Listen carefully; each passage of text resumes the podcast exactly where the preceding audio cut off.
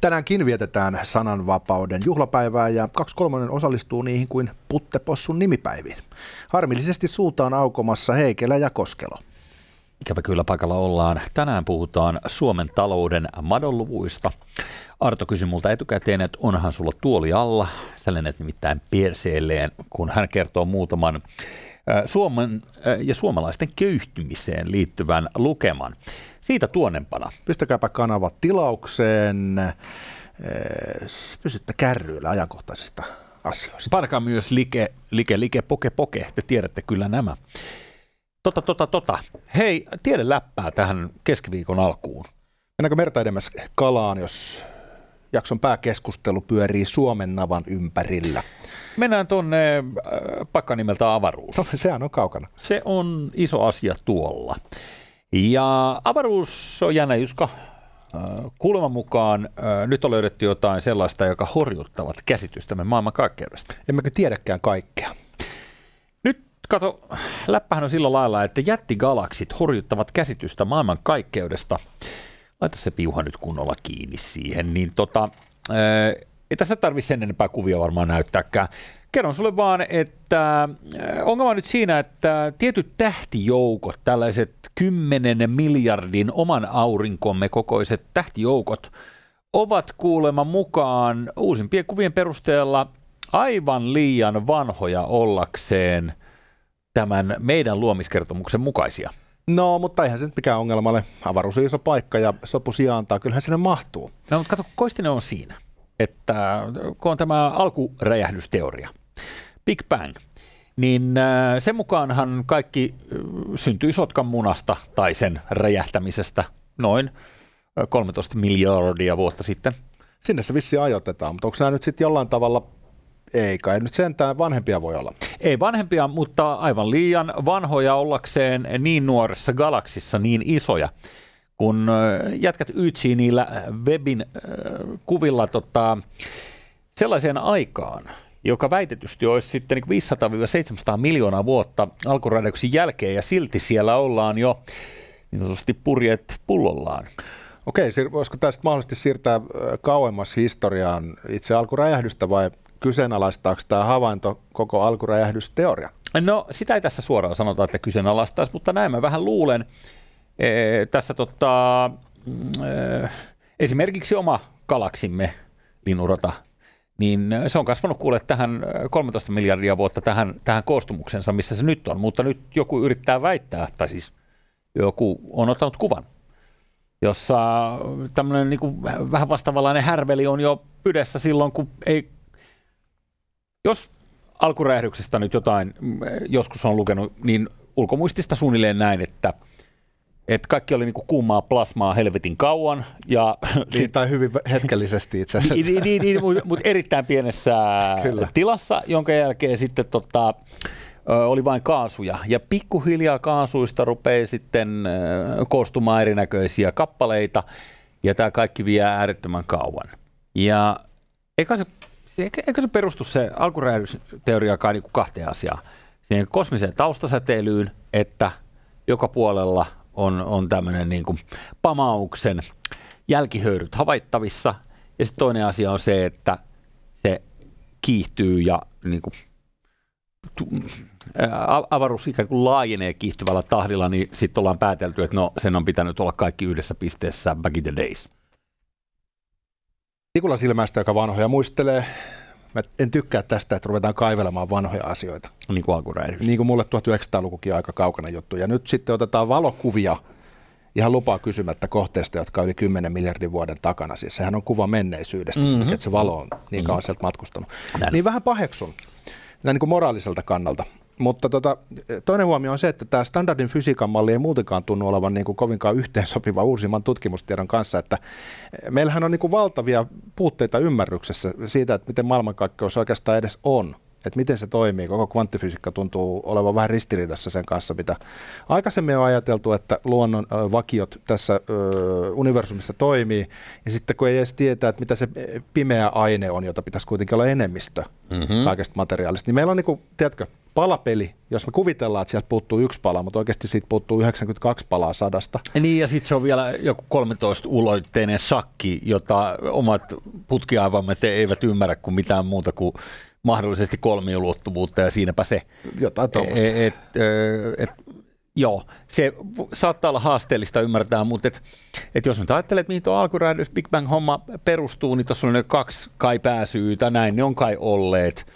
Eli aika hepposin perustein ollaan nyt tehty kuitenkin niitä odottamia, että ahaa, no sitten on varmasti aina ollut näin. Ja ehkä se on vähän infantiiliajatus muutenkin, että tämä on alkanut jostain. Niin, kuka helvetti sellaista sanoo? Ketjureaktio menee sykkiin niin kuin sydän. Niin. Olisi kauhean shokki, jos paljastus, että luonnontieteilijät, fyysikot tekee tiedettä samalla tavalla kuin sosiologit. Eli vähän arvailee omien ennakkoluulojensa pohjalta. Niin se olisi tietenkin ikävä, jos tällainen paljastus. Mutta sehän on muuten makea se alkuräjähdys, kun nykyään ollaan sitä mieltä, että aikakin on niin kuin emergentti-ilmiö. Eli universumi voisi syntyä myös ilman, että siinä on mitään aikaa. Se on ihan erikoinen ajatus sinänsä. Mutta 23 luonnonvakion on pitänyt asettua suhteessa toisiinsa just oikealla tavalla. Sanoitko 23? Kyllä. It's a magic number. Jotta tämä universumi olisi mahdollinen, se, että täällä ylipäätään mitään materiaa, niin on jostain niin kuin äärimmäisen pienestä elektronista kiinni. Et siinä on ilmeisesti ollut materiaa, antimateriaa, ja se toistaa vähän jäänyt yli. Eli jos se olisi ollut symmetrinen prosessi, niin ei täällä olisi mitään, täällä olisi pelkkä tyhjyys. Niin koko tämä homma vähän haiskahtaa siltä, että ei oikein osaa sanoa, että mistä tässä on kysymys, mutta mä arvostan sitä, että samaan aikaan sekä fyysikot että teologit tutkii tätä aihepiiriä. Esko Valtaojan sanoin, on täysin mahdollista, että todellisuus on olemassa. Enempää juuri tässä vaiheessa turha raportoida. Mutta on tämä siis siinä mielessä kummuttavaa, että jos ajattelee niin kuin ihmisen ymmärrystä ajasta ja energiasta, niin tämä mittakaava, että kun me nyt ollaan tämän kokoisia ja pystytään havainnoimaan omilla viestimillämme niin kuin aika pientä ja aika suurta, mutta kuitenkin sitä aika rajoittuneesti. Ja mä uskon, että tämä ajan käsitys on myös niin kuin kiinnitetty tavallaan mittakaavan käsitykseen, koska kuka sitä sanoo, että tuosta kun poraudutaan kvarkkeja pienempiin hiukkasiin, niin että sieltä tulee pohja jossain vaiheessa vastaan tai ylöspäin isompiin kokonaisuuksiin, että entä jos se luuppaakin tavallaan koko homma ympäri jossain vaiheessa. Että ihan totta. Ja kun ajattelee sitä semmoista niin keskiaikaista, nyttoniaikaista niin käsitystä, esimerkiksi valosta, niin eihän ihmiskunta ymmärtänyt, että se näki hyvin pienen osan niistä valon spektristä. Sitten on niin kuin kammat ja infrapunaat ja ultravalot ja kaikki tämmöiset, jotka menee vain se spektrin ulkopuolelle. Että ehkä tämä niin koko todellisuus on vähän tämmöinen hitaasti aukeava itämainen tuuletteluväline. Että tässä ollaan niin kovastikin edistyspäissään varmoja siitä, että meillä on jo aika paljon käsitystä siitä, niin mistä helvetistä on kyse, mutta se voi olla, että me ollaan ihan alkutekijässä. Me ollaan todennäköisesti niin kuin apinoita avaruusaluksen ohjaamissa, eli ymmärrystä on just niin kuin erittäin paljon. Sen verran haluan vielä sanoa tuosta valosta, niin kun tämä on tämä E on MC toiseen Einsteinin kuuluisa yhtälö, niin energia on massa kertaa valonnopeus toiseen. Ja se on silleen mindfucki, että miten valonnopeus voi olla toiseen. Mutta tavalla tai toisella se ajankäsitys myös liittyy siihen valonnopeuteen, kun ne, jotka on matkanut valonnopeutta, niin kuin itse olen, niin tietää sen hyvin, että silloinhan subjektiivinen aika ei liiku niin kuin lainkaan. Eli jos nyt sanotaan, että olisi mahdollista, että päästäisiin tässä kunnolla niin kuin VIP-aluksen kyytiin ja matkaa vaan nyt sitten esimerkiksi niin kuin pari vuotta sinne, pari vuotta tänne. Ja meillähän se olisi niin kuin silmänräpäys, ovet auki, ovet kiinni ja toisella puolella jengi olisi suurta harmaina odottamassa. Tiedätkö, mitä mä tarkoitan? Niin kuin siis subjektiivisesti aika ei kulu silloin, kun sinä liikut. Kun siis en tajuu, ja tämä on se ongelma. Niin. Kun mä oon yrittänyt tajuta sitä Einsteinin suhteellisuusteoriaa. Erityisesti se suppeita suhteellisuusteoriaa, joka näitä käsittelee. Ja mä oon tajunnut, että vika ei olekaan mussa. Se teoria oli ihan suppea. Niin, joo, se tarvitsee enemmän niitä muuttujia siihen yhtälöön, niin sitten se aukeaa. Sitten mäkin hiffaisen.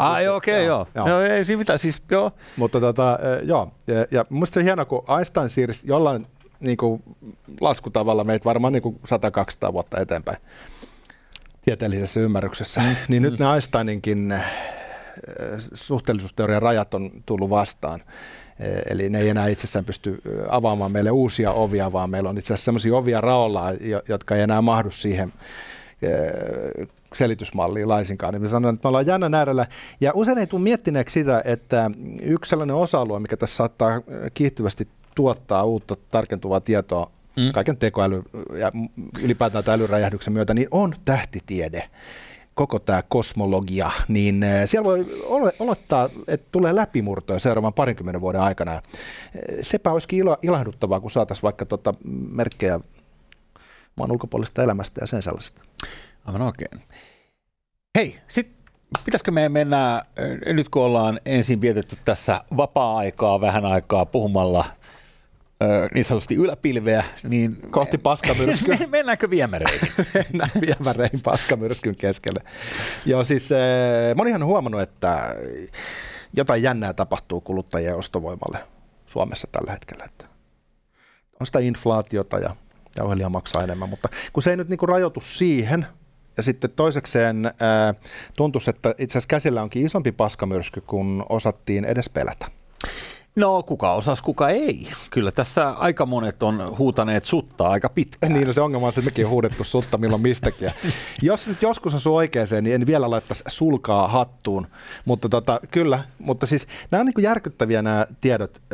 Kun ruvetaan, niin kuin, siis mehän tiedetään nyt, että meidän niin kuin ostovoima palkansaajilla on tippunut ainakin 2008-2009 tasolle, eli takapakki on otettu niin kuin koko tämän vuosituhannen verran.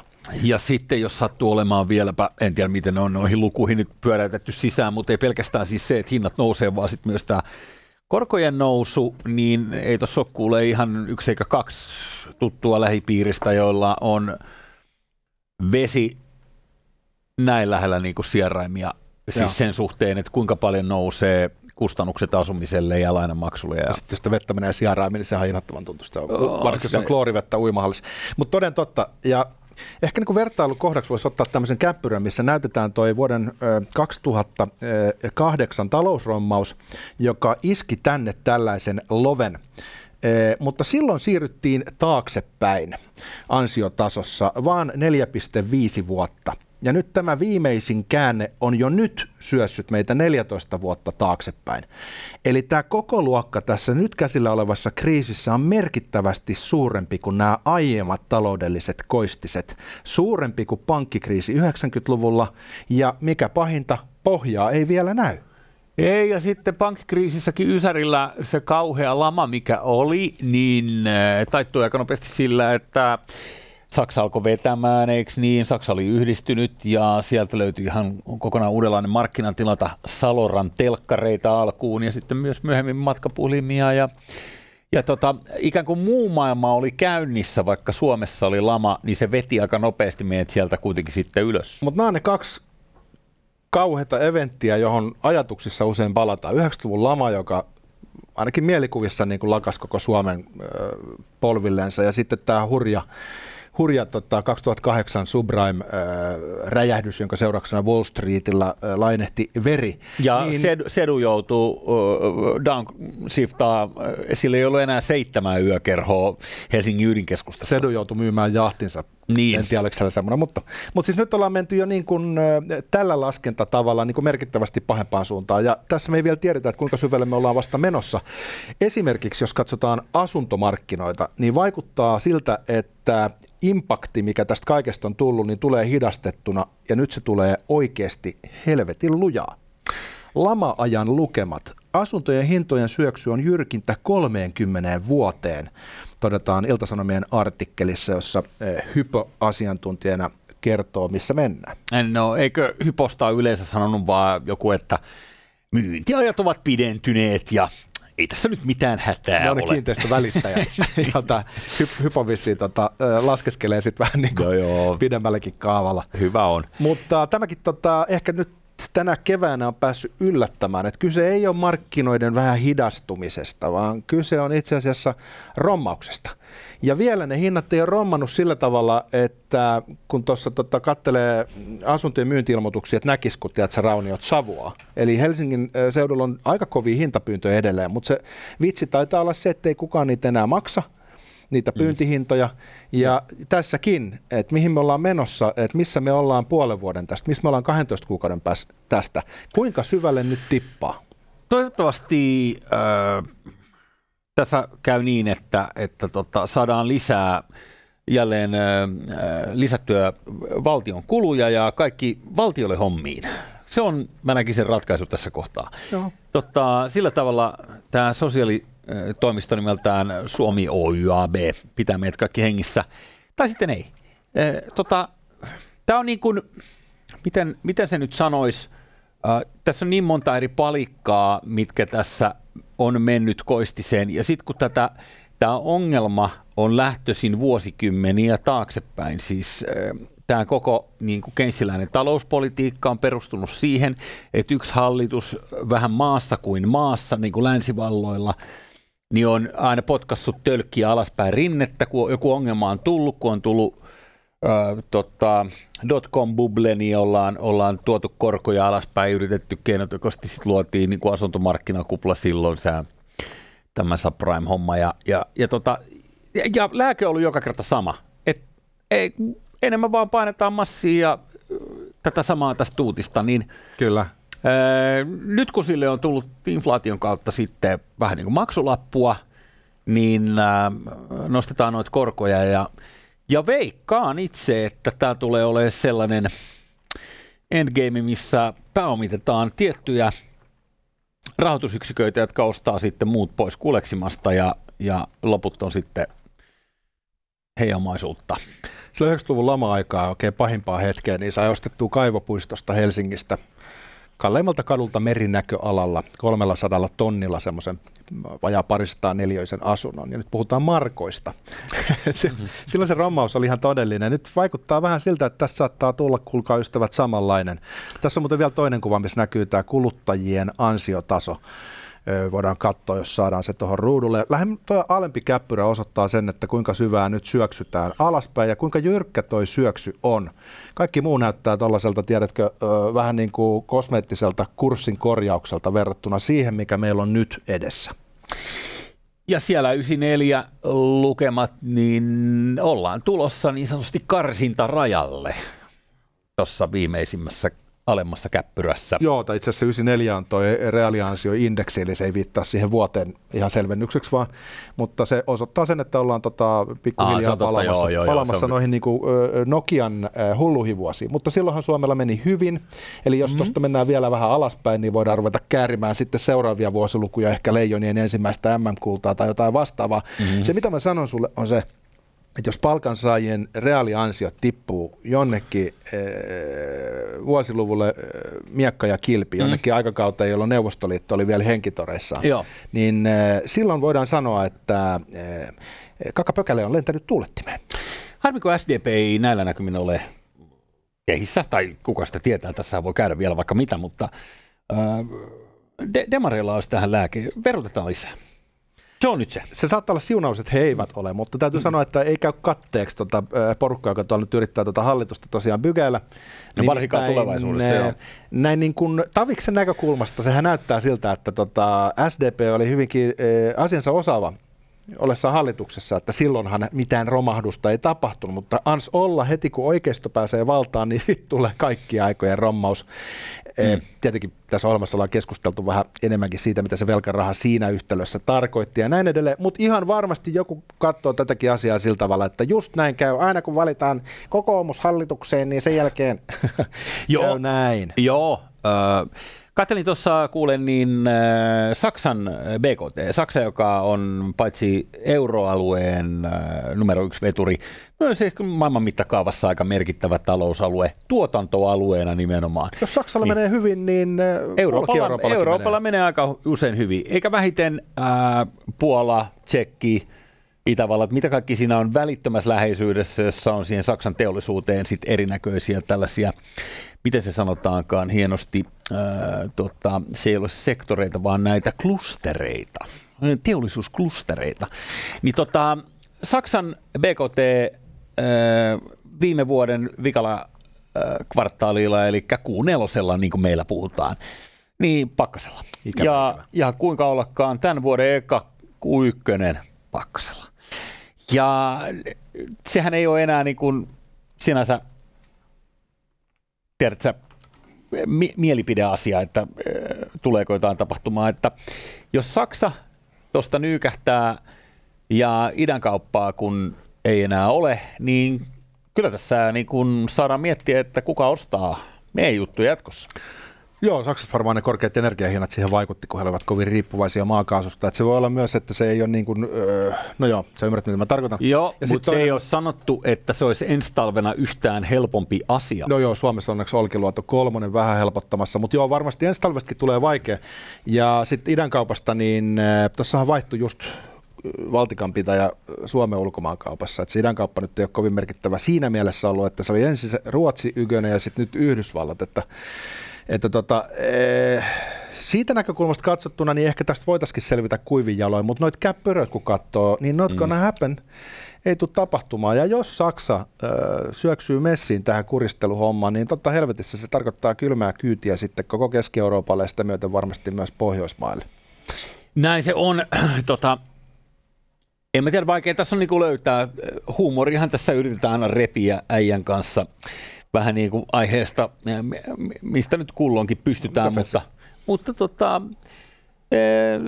näyttäähän toi niin kuin erikoisperseltä toi kehitys juuri tällä hetkellä. Mutta kohtaan ostajan markkinat, että se on positiivinen homma, että jos sulla sattuu olemaan 1 miljoona tuotta taskussa, niin kohta voi shopauttaa itselleen hieno asunnon. Sen saa halvemmalla kuin pitkään aikaan. Kiva kuulla. Joo, mä en tiennytkään. Hyvä, että sä sanot, mä tarkistan mun saldon. Jos ei sulla ole 1 miljoonaa euroa tuotta taskussa, niin homma semmoinen. Nyt on hyvä hetki hommata se. Ai, se pitää hommata. Sitten pääsee shoppaamaan. Onko se jotain hyvää YouTube-linkkiä, mistä löytyy joku coachi, joka kertoo? Joo, vinkapinta.fi on kuulemma erittäin kova. En menisin sanoa itse, että sehän on se Meri ja, sanoisin nyt mekin oltiin tuossa. Saara ja Meri Aalto. Niin, joo, Saara ja Meri Aalto. Sieltähän on hyvä aloittaa, eikö niillä ollut se kurssi? Nyt voi olla se hetki, kun se kannattaa melkein hommata nimittäin. Nyt tarvitaan taikaniksejä, jotta saadaan talouskondikseen. Mä pelkään sitä mielialaa, mikä Suomeen leviää, kun palkansaajien reaaliansiot tyykkaa ja kurjistumiskierre on käynnissä. Nimittäin siitä tulee aika sellainen epätoivoinen tuoksu ilmaan, ja ilmapiiri varmaan muuttuu aika lamaantuneeksi. Ihmisiltä tulee olemaan helvetin vaikeaa ja paha olla. Tämä tulee vaikuttamaan niin monella eri tavalla, jos yksi on psykologinen. Niin, ja tämän lisäksi kun siihen etsitään saman tien syyllinen, joka on totta kai sinimusta hallitus, siis äärinationalistit hallituksessa, niin nyt kun se on selvillä, niin ei muuta kuin yleislakkoa päälle ja sitten siis, sehän on heidän syytä, mitä helvettiä. Miksi eivät tee mitään? Minä vaadin. Suomi viemäriin -kampanja joko passiivisella tai aktiivisella otteella. Mutta jos otat ihan oikeasti, ja Arhinmäki, mitä se aloitti silloin vappuna jo huutamisen, ihan niin kuin for nothing. Sieltä tulee. Tässä voi olla kyllä kielikieskyllä suuta aika monella, koska kuningas on kuollut. Kauan eläköön kuningas.